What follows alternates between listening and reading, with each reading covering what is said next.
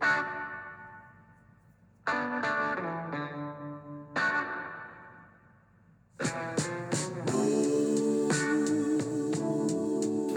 morning and welcome to the Marcus Today breakfast briefing. My name is Henry Jennings. It is December the 23rd, and with all these briefings, it is general advice only. So please do your own research, contact your own financial advisor regarding any of the thoughts, ideas, or insights in this briefing. If you need to, you can pause the PowerPoint slide here and read our disclaimer in full. And if you're listening on a podcast, then head on over to our website, marcustoday.com.au, and you can read the disclaimer there. And you can also sign up for a free two week trial of Marcus Today on the website if you're not yet a member of our wonderful community. All right, well, some relief last night, some good economic numbers coming out of the US, some good news on Omicron and uh, the virus in the US at least with some of the drug companies coming out with some uh, some vaccine improvements. And also, uh, we did see those stronger economic numbers in consumer confidence and house sales as well. The Dow Jones closing up 0.74%, 261 points, 35,754. Things are getting a little thinner in markets around the world. Liquidity is drying up as people head home for the holidays and that is certainly a factor at play at the moment. But it didn't stop the Nasdaq rising 1.18%, 181 points, 15,522, not quite within sight of that 16,000 level, but uh, heading that way, which is a good sign. The S&P 500 in the middle for diddle as usual at 1.02% to 46.97. That's 47 points to the good and as you would expect in this environment where risk is back on, the Santa rally is well and truly in place. He may have come late, but at least he's coming, as they say. VIX index down 11.33%, down two points to 19. Hardly a surprise. No one's going to want to hold insurance over the long holiday period. But we have seen December as one of the most volatile Decembers that we have seen in the US, and it's usually a pretty quiet month as people gear up for Christmas, and we do get that Santa rally. But we have seen this year a very, very volatile month. And as a result of all this, SPI futures showing a gain of 39 points or 0.54% today, up to 73.10. So hopefully we will see a continuation of the rally that we have seen in the last few days. And that would be a good sign. 73.10, 39 points. On the commodities front, we saw oil edging higher again. Not so great for inflation, not so good if you're out and about driving in the US or elsewhere. Brent crude up 1.7%, $1.27 to 75.47. We had WTI Texas, uh, West Texas up $1.64 or 2.31%. 72.76 there, so expect some rises today in our energy stocks. And gold surprisingly on a bit of a tear, busting through that 1800 level, which has been the top side.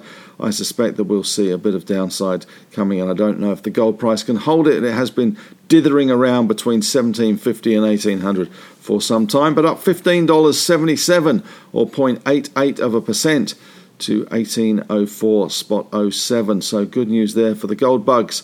Just in time for Christmas, we just need some frankincense and some myrrh whatever myrrh is.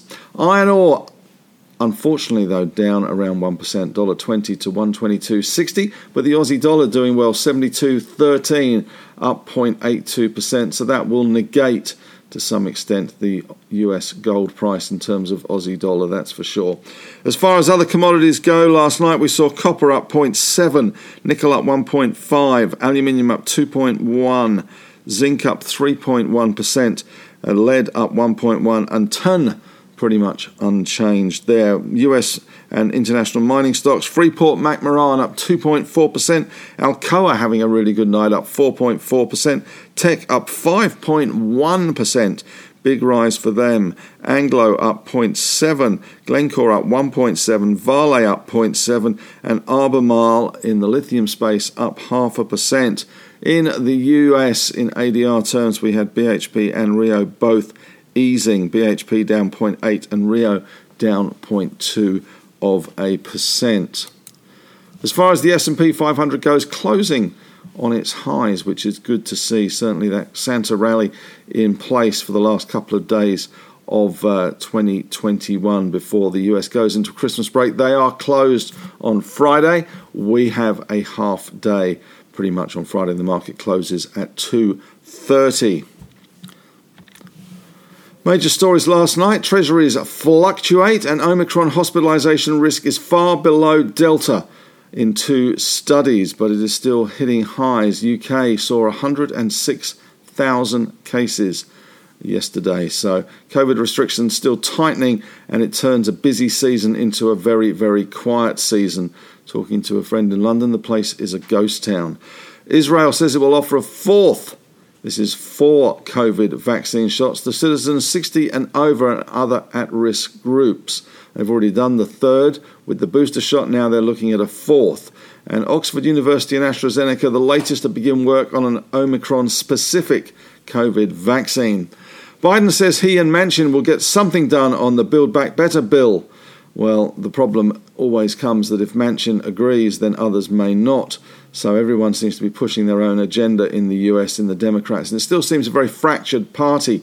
And here we are a year since Joe Biden was elected, and still no major stimulus program has been uh, brought in from him. Economists split on whether the RBA will scrap or taper QE in February, and Bank of Japan board members say a positive impact on Japan's economy from a weak yen, and Chinese property developers hit by record downgrades after Evergrande crisis, and Japan urged to spend billions and cut taxes to revive the chip industry.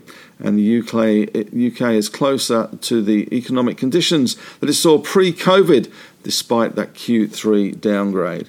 as far as our markets go today, nothing very exciting happening at the moment anyway. No local economic news today. Announced mergers and acquisitions involving Australian companies surged fourfold from last year to nearly 400 billion US dollars in total deal value. Tesla was up last night, doing quite well. I'm just looking for the Tesla share price can't find it in our list of stocks, but it was up last night on the back of Elon Musk saying he disposed of enough shares to reach a target of reducing his stake in the car maker by 10%.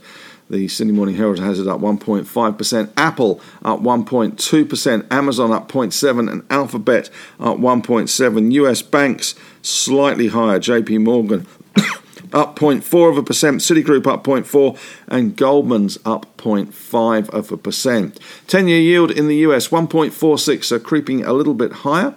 Australia 1.57, hovering around that level, seems to be bouncing around between 155 and 160. Germany negative 0.29%.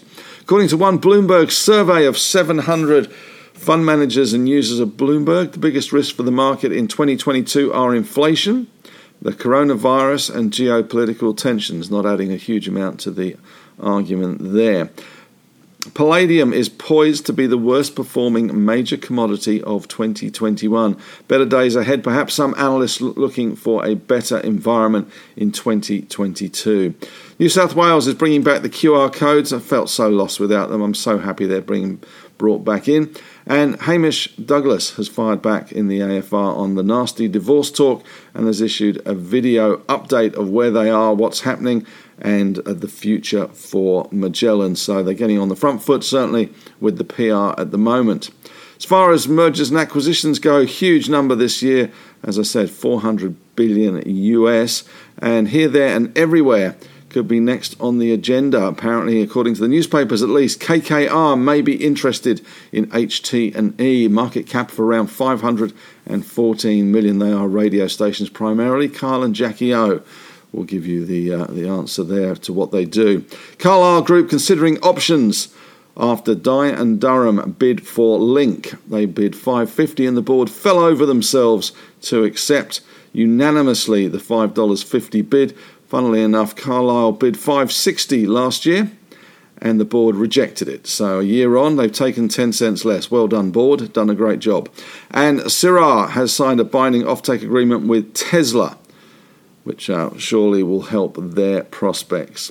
Question of the day today, I guess that goes to the, uh, the same 700 person survey that Bloomberg did. What will be the biggest surprise in 2022?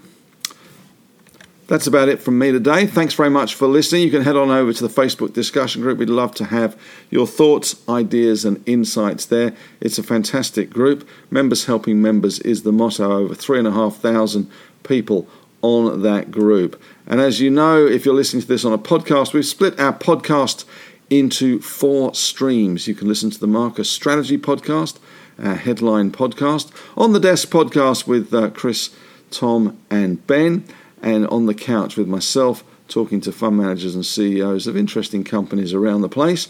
And of course, this podcast on the breakfast briefing and the end of day for the market update podcast.